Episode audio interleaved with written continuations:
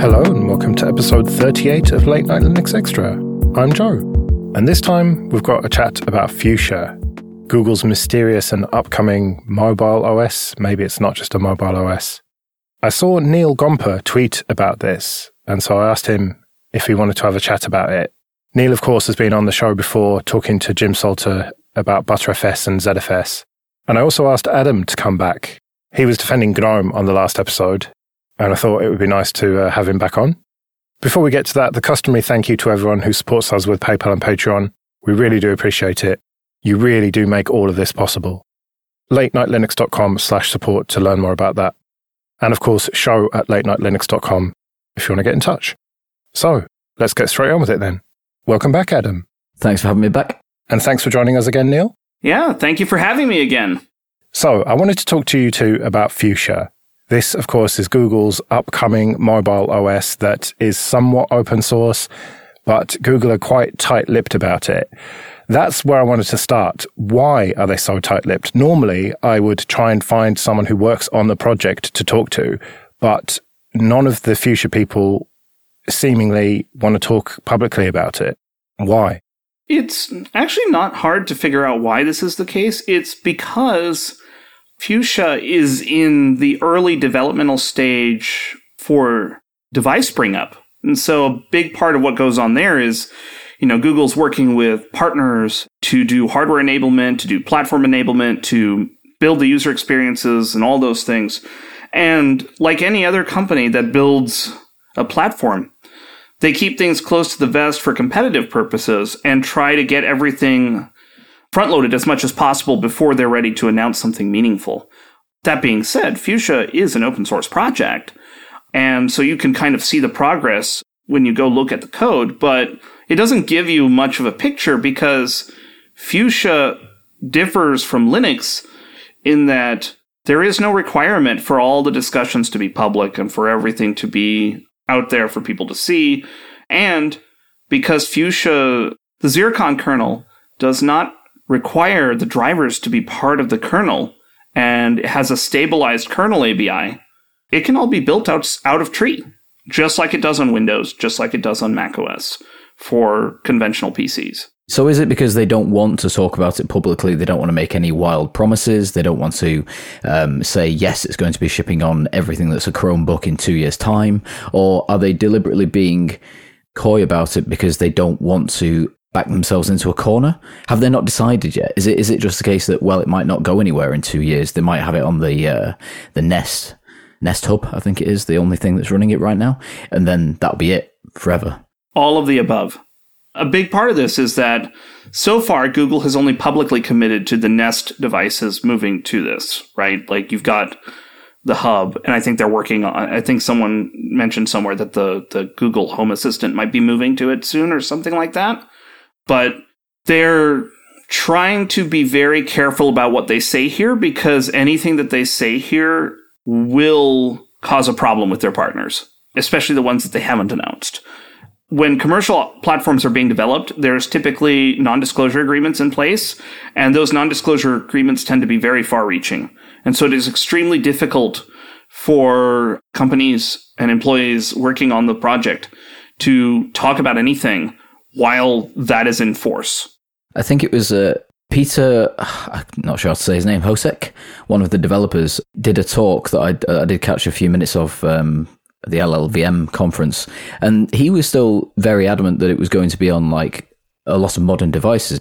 Even the documentation talks about tablets and computers and um, small devices like the the Nest. So I don't think they're necessarily keeping that close to the chest. Although I can appreciate that if it's a particular partner, like a big mobile phone producer, then yeah, maybe they don't want to announce something prematurely that they want to maybe make a big fanfare about later on. So I, I understand from that point of view it ties into a lot of the the uh, secrecy element of Fuchsia and Zircon that I am not a massive fan of, but a lot of that revolves around the fact that it's a big company doing it, Google. But the same would be true of any big company that's controlling something in its entirety. Yeah.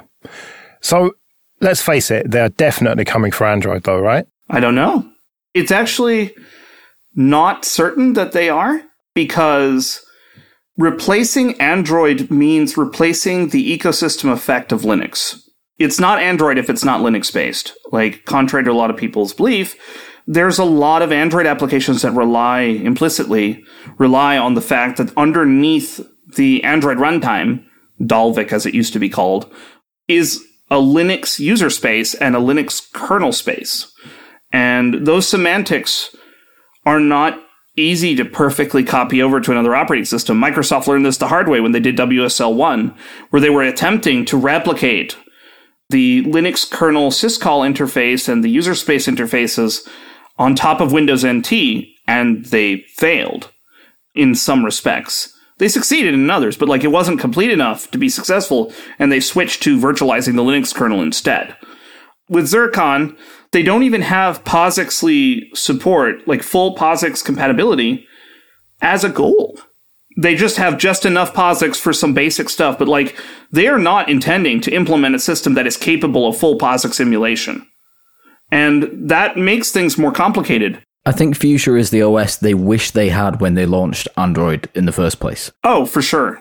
One of the big complaints that I heard, not just from people that I worked with, but generally people who used Android, was the fragmentation problem. Now, they've made efforts to try and resolve that more recently, but Fuchsia's, it's got three core targets for Fuchsia, which is security, updatability, and performance. Now, it strikes me that all three of those are, are perfect for the IoT market, just anything that's permanently connected, where Android isn't necessarily that or wasn't necessarily that at its inception. Sure, but let's, let's zero in on one of those points upgradability, because that's what you, you mentioned, like the fragmentation of Android.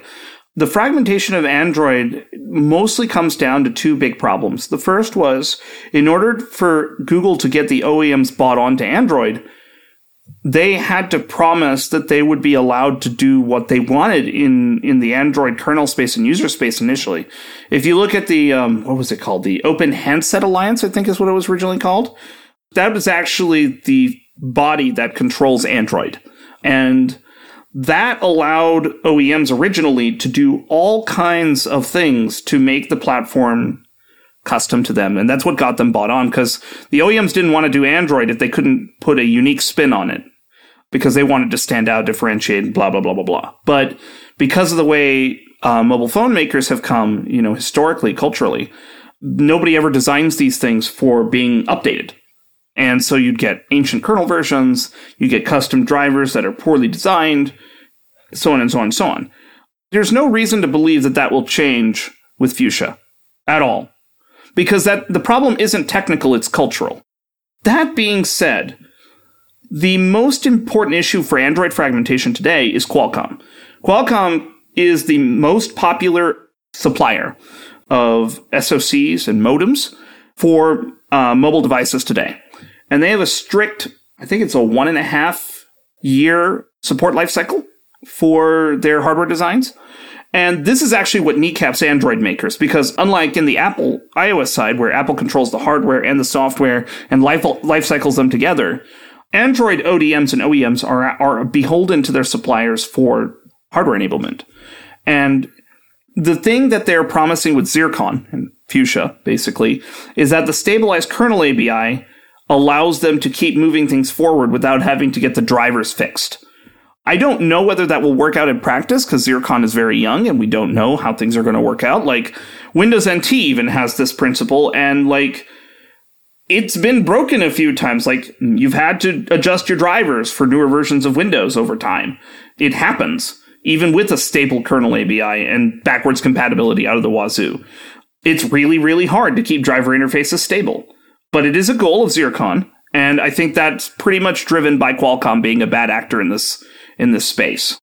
All right, so we've talked about mobile devices and IoT. What about servers? Are they coming after that market?